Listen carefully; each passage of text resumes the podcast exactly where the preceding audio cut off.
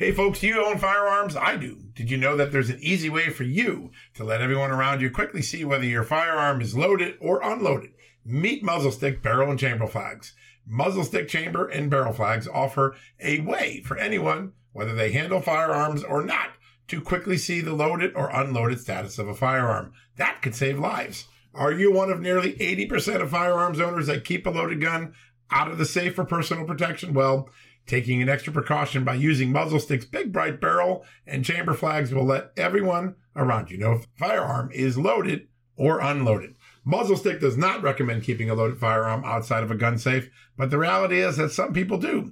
And a clearly marked gun's status communicates to others around that may not have firearm handling experience that it is something that they would not want to handle. Muzzle stick is not intended to replace the rules of firearm safety. However, their chamber and barrel flags do offer firearms rapid clear identification, and that could save lives. It's time for you to do everything you can to be a safe and responsible firearms owner. Head over to Muzzlestick, M-U-Z-L-S-T-I-K dot com to place your order. One more time. That's Muzzlestick, M-U-Z-L-S-T-I-K dot com. After all, we only have one life to live.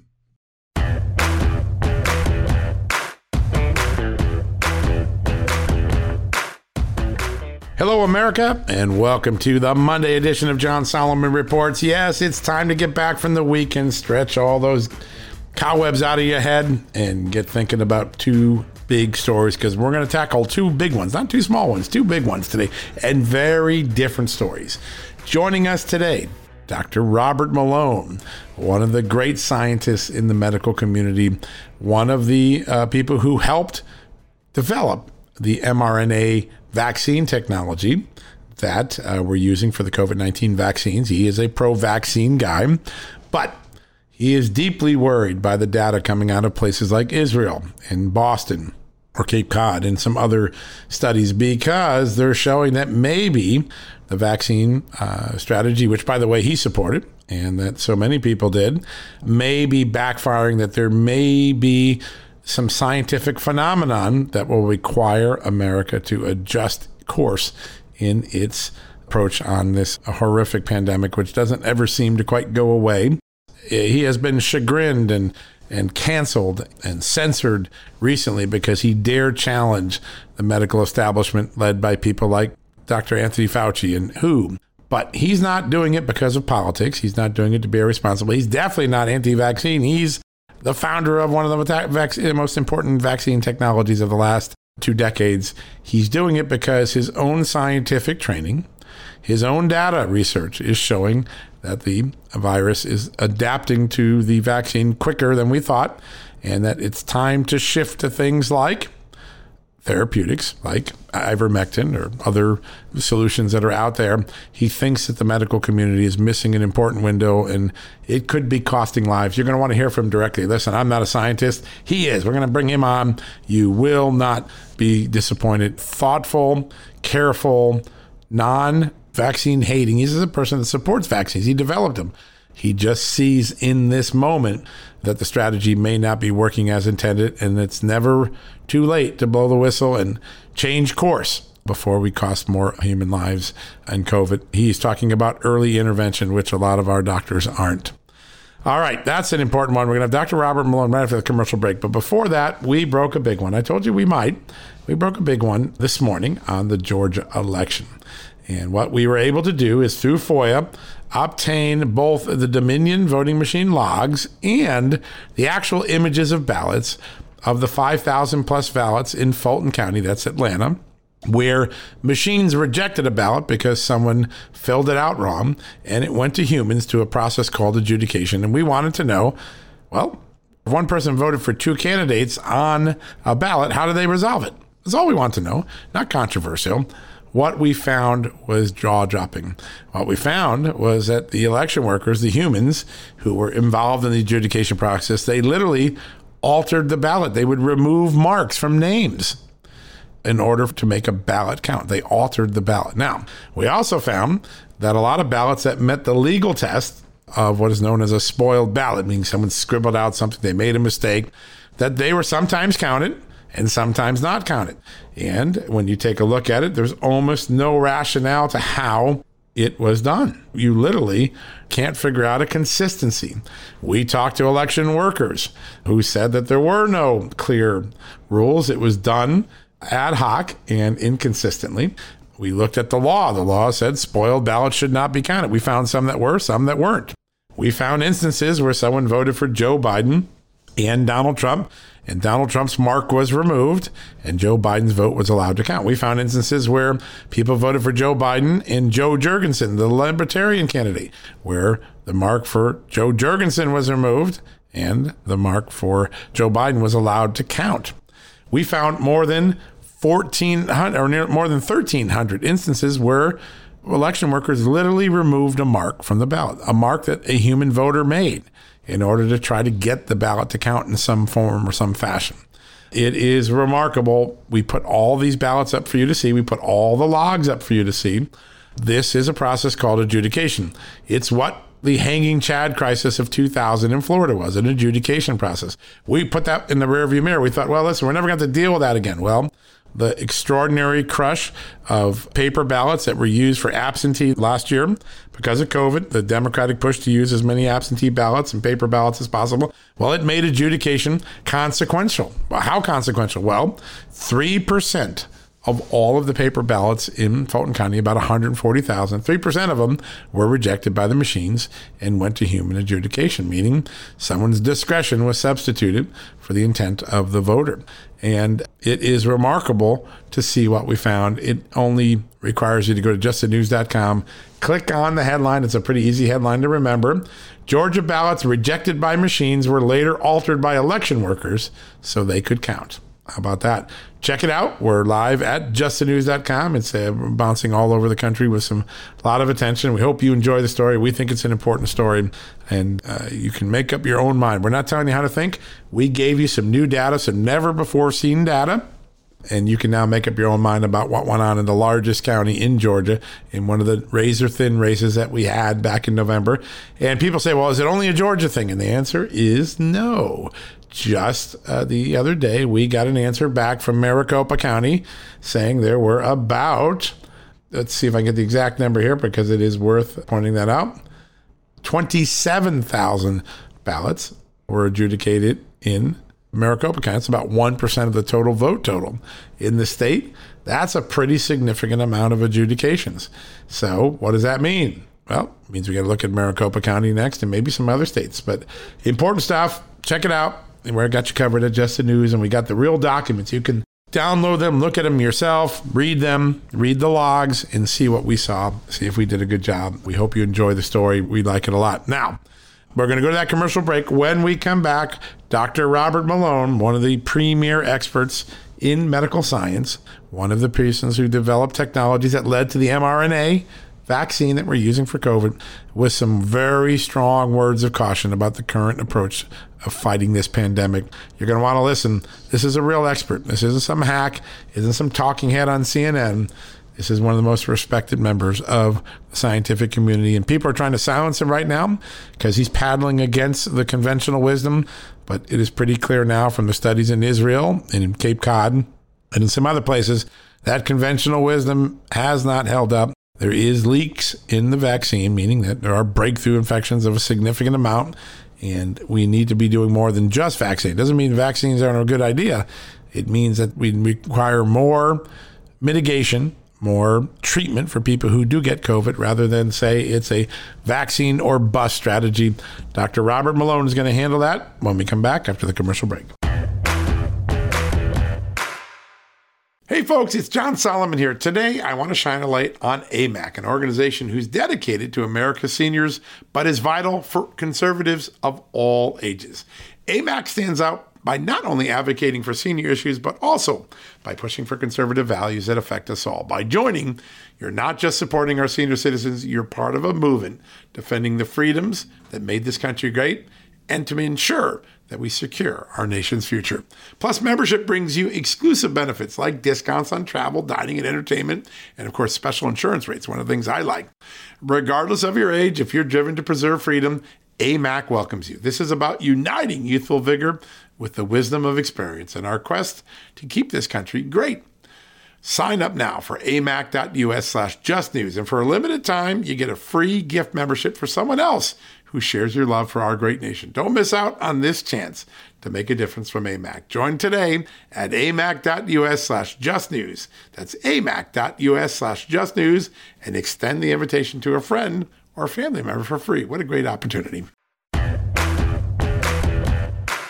All right, folks, welcome back from the commercial break. And as promised, a very special guest, someone who's had an enormous impact on science and virology, uh, and who right now is one of the most cogent voices talking about what is going on in the COVID 19 pandemic. Joining us right now is Dr. Robert Malone, one of the inventors of the mRNA vaccine technology that we're using to fight the pandemic today. Dr. Malone, great to have you on the show. Thank you, John. Thanks for the opportunity to speak to your audience you are an important voice in this arena and one of perhaps one of the most important. And you are a pro-vaccine doctor. When it makes sense you you care about uh, protecting people but you have some real concerns about the way the Biden administration is going about right now at this moment pushing a, a universal vaccine uh, effort. Tell us why. What are you seeing in the scientific data that concerns you so there's a number of things, and of course, the ethics of this is just all sideways, also. But in terms of the underlying science, the rise of the escape mutants, the emergence of these escape mutants, is, I think, concerning to us all. And we're all aware of Delta, but now we've got Lambda on the horizon. Right. So we have new mutants that are able to bypass, to a significant extent, the protection afforded by the current vaccines once they infect people who are vaccinated or unvaccinated, they replicate at least to the same levels. And there's some emerging data that, in fact, the vaccinated may replicate to higher levels, may or may not experience more disease. That's still controversial, but the data coming in from Israel suggests that it's certainly something we have to watch. So, we had been told that these vaccines are protective, they're going to protect us they're going to prevent us from getting infected. They're going to prevent us from having virus replicate in our bodies, and they're going to prevent us from infecting other people. Those are true. And there has been a variety of statements to the effect that those responsible for these effects, this viral evolution, are the unvaccinated. That's just not true. That's transparently not true to any experienced geneticist or virologist or vaccinologist, really, that, that has worked in this area with viruses, the selective pressure of the vaccines are pushed to escape that pressure from the vaccines. This is simple, you know, basic Darwinian evolution. And, and what we have the problem with is that we're training everybody's immune systems, both their innate and their adaptive immune systems, to the same endpoint by doing these vaccines that all use the same antigens. They're basically similar technology, the same antigens. They're training us all to respond in the same way. And what that's going to do is create a setup where once we do have a fully functional viral escape mutant, there will be no barriers to it spreading rapidly through the human population and, and basically completely abrogating any benefits associated with the vaccines. Over. Wow, that is a that is a scary uh, scenario. Why do you think? I, I, you know, a lot of times we see the flu right every year. There's different flavors of the flu, and, and we have to get a different shot. Why uh, why did COVID uh, nineteen e- evolve so quickly? Was it the vaccines? Well, Delta, and I guess uh, Delta was out there before the vaccines really were out there. But why why such a quick mutation? And is that unusual? Actually, that that comment about Delta not being out there, uh, being out there before the vaccines, it there a case can and has been made that uh, Delta rose in regions at times in many of these other escape mutants at times when the vaccines were being deployed as uh, experimental products. Ah, interesting. In trials. Yeah. So you, one can make a case that the centers where many of these uh, escape mutants have emerged were centers in which vaccine was being deployed experimentally. Now, why why is this happening here and not with flu? It happens with flu every year. That's why we have to get the jab again and again. Right. Flu is very seasonal. It's very clearly seasonal, And so we have the benefit of basically getting a six month break. Flu takes a hiatus from the northern hemisphere, goes down the southern hemisphere, and then comes back in the northern hemisphere and cycles. This is the way it works. Flu is different from the coronaviruses in that it has a multi stranded RNA genome. So functionally, flu is, is akin to having separate chromosomes. That means that flu can do two different things. It can drift, which is what most of the changes are right now with the coronavirus. Right. What we're seeing is genetic drift. That's the accumulation of random mutations under the force of selection. And then it can shift in influenza. That means that if two different influenza viruses infect the same cell, say one from a duck and one from a human, those genomes can recombine, they can shuffle. And that is what gives rise to the really pathogenic high risk influenza viruses. So flu is very different in its in its genetic structure in that it has these different chromosomes that allow, allow it to shift, but it also drifts in the same way that coronaviruses do. One of the big differences with the coronaviruses is historically they've been associated with this phenomenon called antibody dependent enhancement. And that's the other bear in the woods right now. That has not been the case with influenza. And describe what that means. That means that as uh, uh, that someone who has antibodies might be more receptive to the virus on the second wave. Is that correct? So it's a phenomena that is known. It's like the worst nightmare of vaccinologists. It's known in dengue and respiratory syncytial virus and other viruses as typically as the vaccine is waning. So its effectiveness in protecting you is decreasing because it has a limited durability. And in this case, the durability is about six months. During the slow decline of that protective phase, you move through a window in which you have antibodies still around that can bind the virus, but you don't have enough antibodies of sufficient potency to block the virus from infecting. And when you move through that window, those antibodies that bind the virus act kind of like new spike proteins in a sense. Mm. They allow the virus to infect cells that it might not otherwise infect and spread and replicate in ways that it doesn't usually do. And that can cause these explosive high titers. That's one of the reasons why this super high titer variant we call Delta is worrying. Another one is the data coming out of Israel suggesting that we may have antibody dependent enhancement happening in those people that are beyond six months after vaccination. Well, it's a depressing scenario when you put all that together. What uh, what are you advocating? Where have we have we focused on the wrong thing here? We went for a vaccine. Should we have focused more on therapeutics and getting people through getting the disease? What what's the what's the change in posture that you're urging America and the Biden administration to take? Thanks for that. And it's me and Peter Navarro that put together that uh, piece. And yeah. Peter, of course, is much more sophisticated than I am in terms of the politics in just DC life. What we're suggesting, and, and it, this is not, um, let me just to your listenership, this doesn't have to be grim. I don't want to sound like the Grim Reaper and everything is all going to go right down the toilet. We have many options. So, yes, we have almost exclusively focused our energy and our capital in the United States on advancing vaccine candidates. And we've pushed that globally. And we've pushed out the development and advocated and expedited through Operation Warp Speed the development of very novel technology for these vaccine candidates.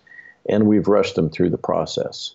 In doing so, we really downplayed to the extent that, for instance, the director of NCATS, the National Center for Advanced Technology at NIH, he resigned from his position because he was so frustrated with the fact that he had identified, he and his group had identified many drug candidates, repurposed drug candidates, but just couldn't get any capital from NIH to advance them. It's been a paradox why we haven't seen investments in capital in early treatments. There's been this two odd exclusive focuses that seem to come directly from Dr. Fauci.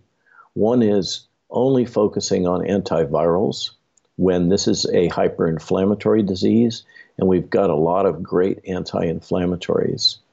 And the other is the focus on hospitalized as opposed to early onset patients, outpatients.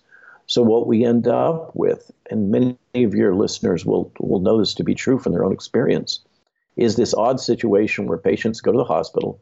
They say, I've got COVID, I'm having these symptoms, I have shortness of breath, etc and the emergency room will tell them, I'm sorry, come back when your lips are blue. I have nothing to give you. that's okay? literally that's what yeah, literally that's the answer, right? Yeah, um, right, and and uh, it paradoxical because in fact there are multiple agents that that are showing efficacy, and the further paradox is this the denigration of many of these repurposed agents in the literature and in the mainstream press it's hard to explain as anything other than um, the financial self-interests of the pharmaceutical companies.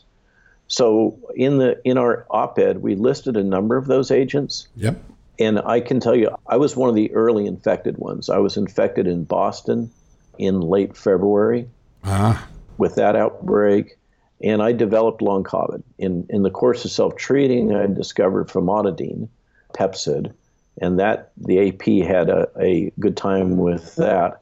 But in fact, there's a trial coming out outpatient that shows benefit with uh, Pepcid and statistically significant in a small number of patients. That that translates to it works, but it's not a perfect cure. Ivermectin, I've just finished, like I was trying to say, I developed long COVID, and then I took Moderna times two because there was the talk that it would help people with long COVID. In fact, I developed a much worse cough, quite a severe cough, and grade three hypertension, restless leg syndrome, and other symptoms after receiving the vaccine. It made me worse. I just finished a three day course of ivermectin and uh, hiked all over Carmel and uh, Point Lobos and uh, had no exercise intolerance during that, first time in months for me and I woke up without coughing again, first time in months for me. So, uh, you know, that's just an anecdotal N of one for me, but that's being replicated all over the world, both in trials and in countries like Mexico, which provide ivermectin available across the counter without prescription. So, ivermectin is another one. Hydroxyquin, when it's used safely, appears to have beneficial effects. Apixaban is great for the anticoagulant issues also heparins, low molecular weight heparin. We have a number of these agents now that are fluvoxamine is another one. Right. That can be used early on. And the secret here is that you have to get it early after infection. Now, what's intriguing is that after Peter and I came out with our, our piece, within days, suddenly Tony Fauci was at a think tank in DC making a presentation in which he was endorsing and using the words we need to make. He was endorsing early treatment and using the words that we need to make COVID more like the common cold by treating early. But his focus was exclusively on antivirals, a single pill, and particularly only the antivirals that are still in development and patented by companies like Merck and Pfizer. That doesn't make any sense to me as a scientist and as a clinical development specialist and as somebody that's been working on you know right at the tip of the spear with repurposed drugs since January of 2020 right.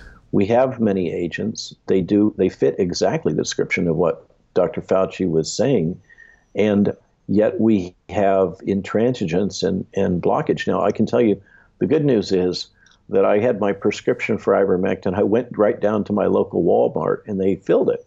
And it was covered by my insurance, and I only had to do a $20 copay. So make of that what you will. We have these official policies from the WHO, NIH, have the FDA basically casting shade on ivermectin, saying, oh, we have a number of reports of its toxicity. Well, I can tell your listeners, and I get these calls all the time please don't go down to southern states or tractor supply and buy cattle ivermectin or That's horse right. ivermectin and use it. That will be toxic. Yes. It's I wouldn't use cattle ivermectin on my dogs. Yes, I use horse ivermectin on my horses, but I wouldn't take it. It's formulated for a different species. And the Edenbridge ivermectin that's available in your pharmacy throughout much of the United States is perfectly safe and acceptable when dosed in the normal range. The thing about ivermectin is that we've got 40 years of history. We do. It has the best safe records of any of the drugs in the pharmacopoeia. But, you know, just like any drug, don't dose it at crazy high levels. Right. Just because some is good, more is not necessarily better. Yeah. Don't fall into that trap. That's how people and, you know, ICU docs in Italy in particular ended up killing people with hydroxychloroquine because they over is that dosed it, simple right? logic. Some is good, more is better. Exactly. The same is true with dexamethasone. Despite the fact checkers that have no prior science or medical training asserting that I was wrong in my statements about uh, dexamethasone, if you read the paper and you read the guidance, this is the recovery trial. There's two papers in the New England Journal. The use of dexamethasone, to the extent that it can be justified, is in an extremely narrow population in hospitalized patients with basically very significant oxygen support. Right. And even then, it's a little tenuous. And they had to use a very large sample size to demonstrate a benefit that was statistically significant. Wow. So don't give dexamethasone to outpatients. What you do is you just destroy their lymphocyte responses. Right. You need to have your lymphocytes in order to recover from the disease. You know, Yeah. this is again fundamental virology. So big lesson with ivermectin. Just because some is good, more is not necessarily better. Don't you know use it under a doctor's supervision, uh, and you kind of have to in the United States. But it is available, and it does fit the criteria that Dr. Fauci was speaking of. Um, and you know, a cynic might say, "Well, unfortunately, it only costs two to four bucks a pill."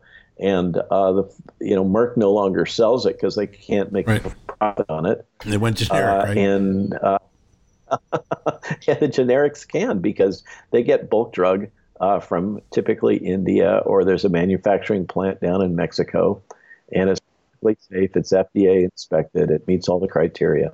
yeah. I've also had people writing to me about about whether or not the Edenbridge product is is uh, fake ivermectin. No, it's not. Um, wow. So, in, in sum, there's a number of these agents that can be deployed early. And one of the key that physicians all around the world that are doing this acknowledge is that you can't undertreat this. As soon as you get um, signs and symptoms of COVID and a positive diagnosis, you got to get to the doc and they got to start that treatment right away.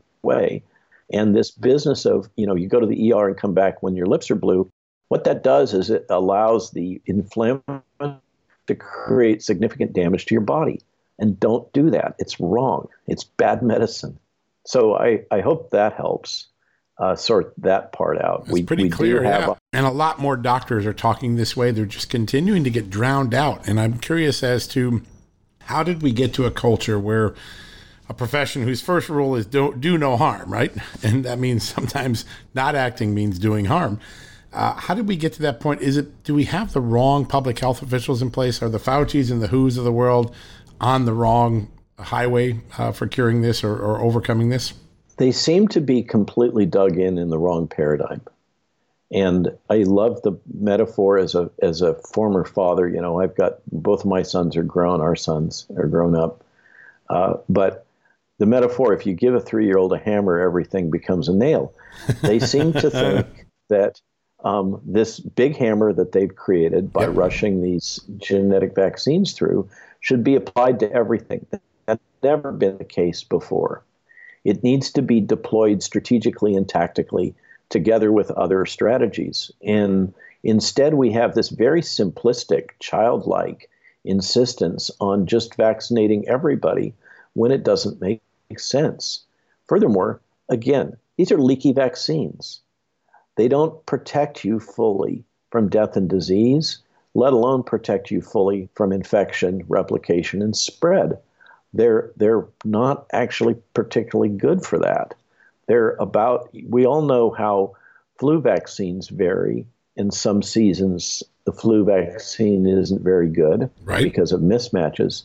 Well, the levels of protection afforded by these vaccines for infection, replication, and transmissibility very similar to what some of the not so good flu seasonal flu vaccines are. When we bet wrong. These are these are not influenza, right? Yeah. Yeah. You know, I think for some reason people have gotten wrapped around the idea that they have to pretend that these are perfect vaccines. Right. And they came out with a number of statements at the beginning, essentially that they were. And now, after the CDC slide deck leaked, they have to confront the fact that the public is now made aware that these are not perfect products. But what they seem to be doing is instead of, of confronting reality and shifting, which is what a normal scientist would do, right. is say, hey, we live in a world of imperfect knowledge and we're constantly seeking to improve our understanding. We recognize that in an outbreak, we never know all the answers. We have to be constantly agile and looking forward. They seem to be digging in and then using these incredibly powerful new tools to suppress any dissent or discussion if they say things that are contrary to what the WHO or the CDC says. Now, to that end, it's fascinating, for instance, to just look at the, the WHO flops, let alone the CDC ones. WHO is now actively redefining the meaning of herd immunity to make it so that herd immunity, in their definition, requires vaccination so that they're writing out the possibility of natural infection. But natural infection is usually the way herd immunity is reached. Yep. It's bizarre. It's rewriting history, it's rewriting the language in a very Orwellian way, and then applying that punitively in using authoritarian measures. Peter Bo, who's now being sued by a team of lawyers that are completely outside of his university, trying to shut him down for speaking his truth. And there's all kinds of, of weaponization of information and funding streams coming down from the federal government. I mean, I think what's going on is the usual federal trick where they say, well, we can't actually mandate you to do something, but if you don't follow our rules, then we're going to stop giving you yep, money. We're going to box you out. Yep. And that's going to uh, shut off innovation. Joe Biden wakes up tomorrow and he realizes, I got this wrong. I've had this wrong. We've all had it wrong. I want to start over. he puts you in charge. What do you do for the next six months to get America to a more uh, safe space? So the CDC has to be beefed up somehow. We have to have, if we're going to deploy drugs early, conversation I had with a senior official at the DoD for an hour and a half last week he said, Robert, please emphasize we need better testing capabilities. And we really need at home testing. Yep. I don't think we need to have uh, mobilization of the military coming around putting straws up your nose. We need home testing so that people can identify whether or not they actually have the virus. And if they have, they can promptly contact their physician, typically using a Zoom contact. They don't have to go into the office and say, hey, Here's my positive test. Can you see it? Yes, I can see it. Okay, please prescribe the necessary drugs. Okay, here's your prescription. Go down to Walgreens or wherever and fill it and start taking the drug. Or get it shipped to you promptly so you don't have to go out into the world and interface with uh, other customers and spread the virus. We have to have better testing capabilities, but they really shouldn't be backed by these authoritarian types of approaches. That's job number one.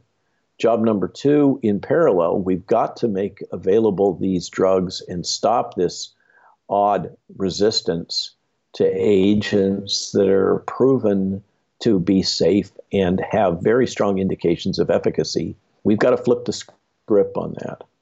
Please stop the authoritarian actions. It is so counterproductive. It's just dropping all of our people into foxholes. They're they're once again splitting the media is splitting the whole country into people that are uh, vaccine hesitant and people that have accepted vaccine. And I don't criticize those that have. Right. I took Moderna. Okay, I'm not an anti-vaccine person, but the studies now show that in general,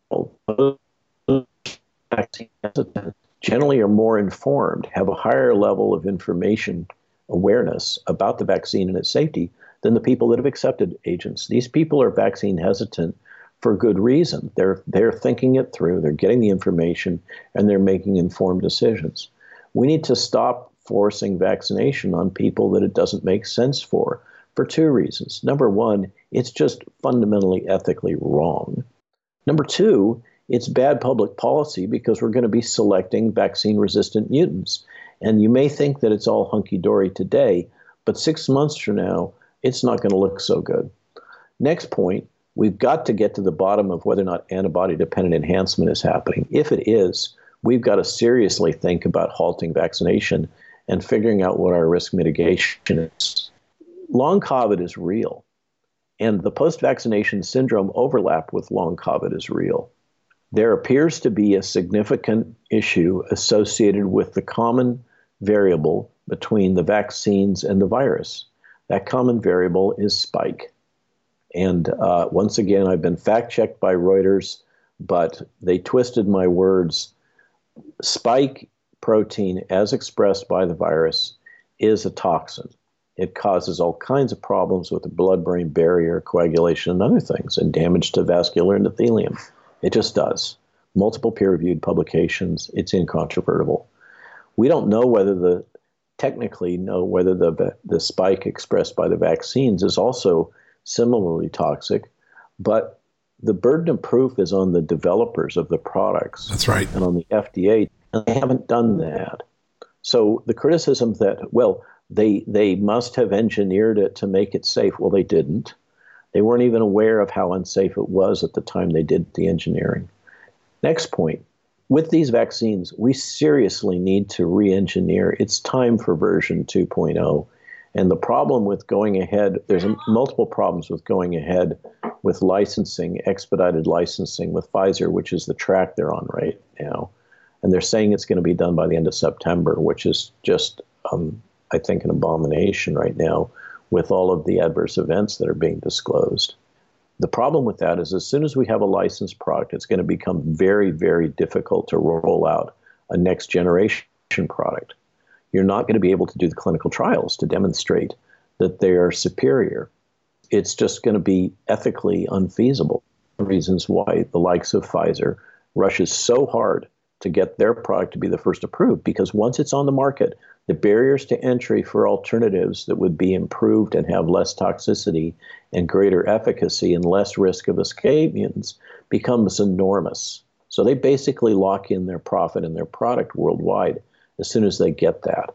This is just the FDA has lost its independence. I don't know how else to say it. What I've seen again and again and again looks precisely like regulatory capture.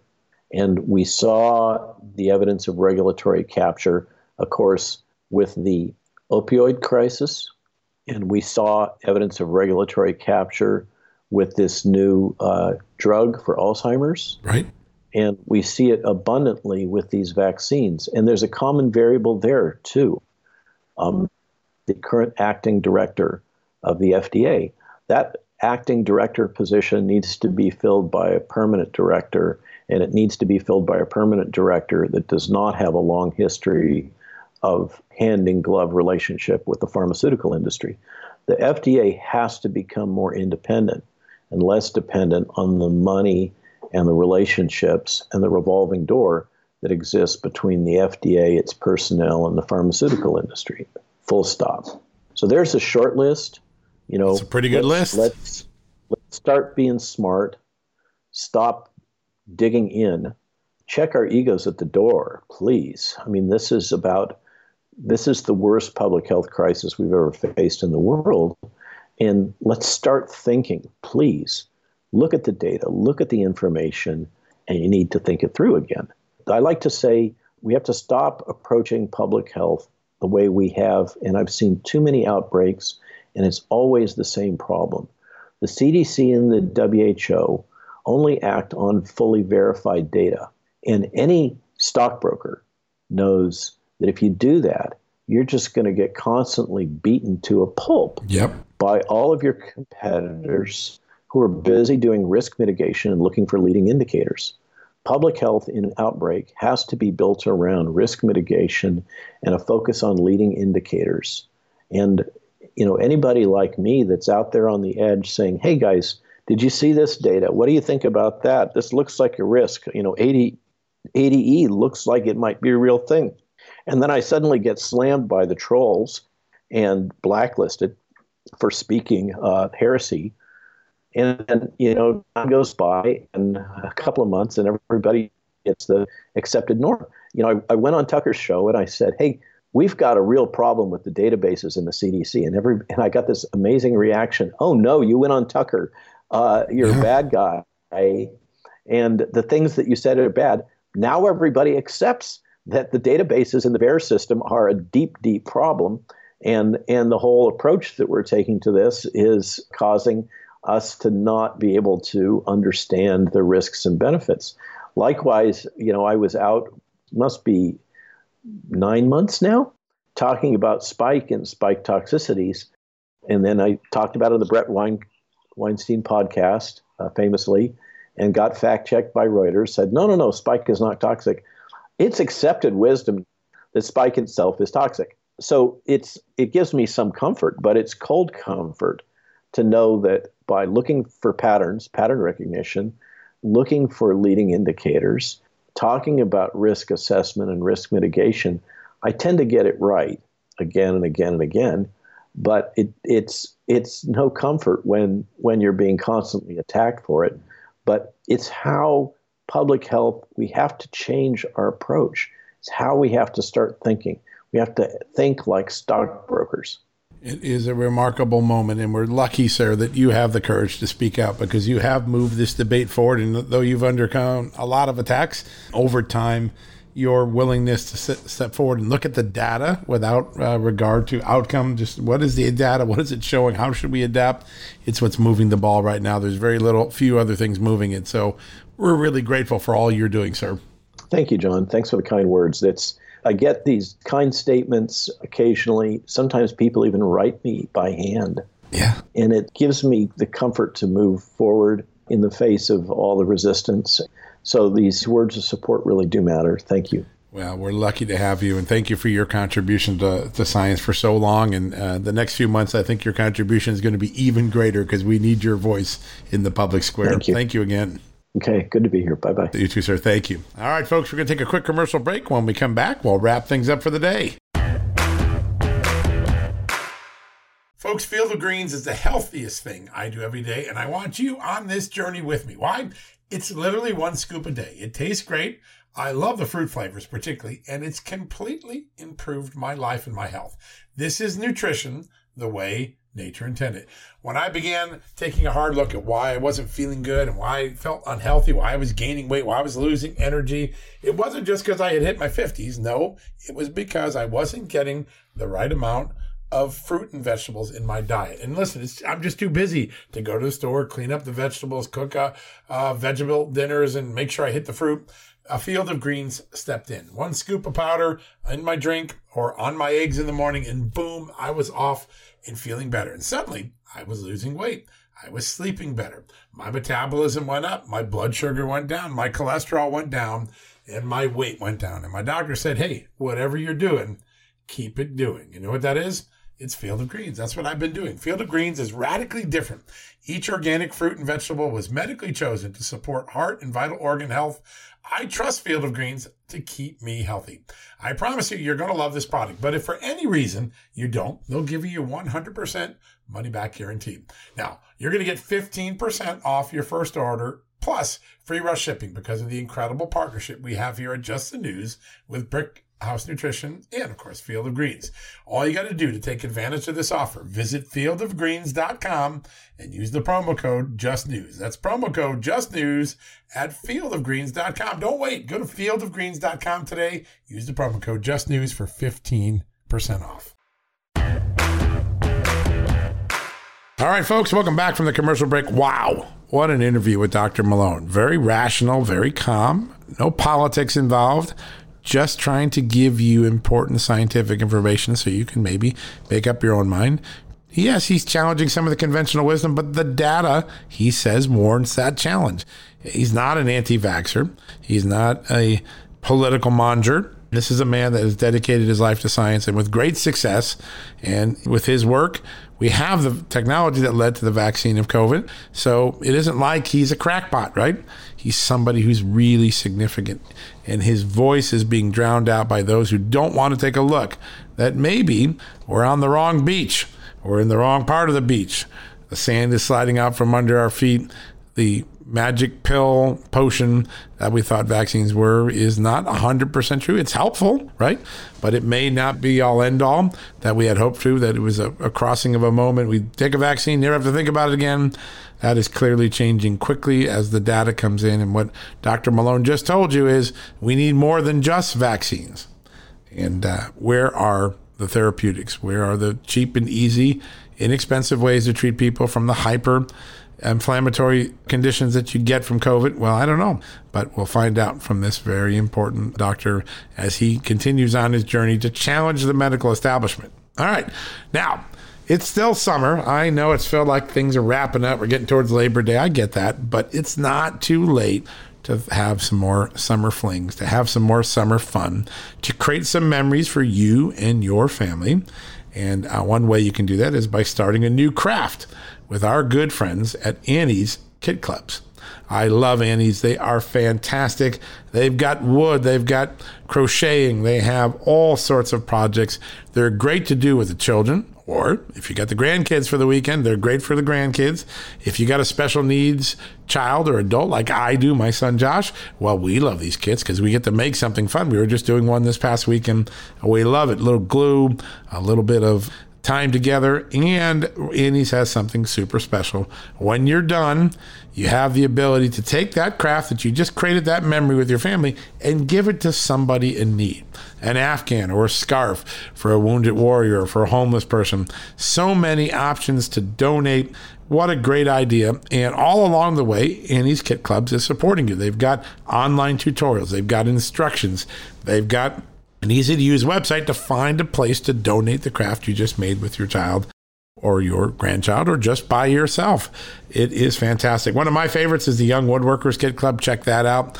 We just made some cool stuff over the weekend with my son. How about that? It's perfect for ages 7 to 12. Quite frankly, I'm in my 50s. I had fun making it. Come on, I'm going to admit it. I enjoyed it.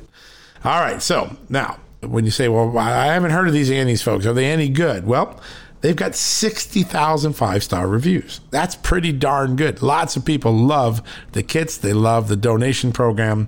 I love both, and that's why I'm mentioning it to you today. So, if you want to get started, get involved in the club, get into the subscription program for your crafts. So, something's coming every month or so. All you do is you go to annieskitclubs.com, right? annieskitclubs.com slash just news. Let me give you that to you one more time. Annie'sKitClubs.com slash just news, and you're going to get 75% off your first kit. That's a steal. It's like almost getting it free. That's how I did it. I love it. You should too. What a great way to create a memory with your child, your grandchild, and do some good while having some fun.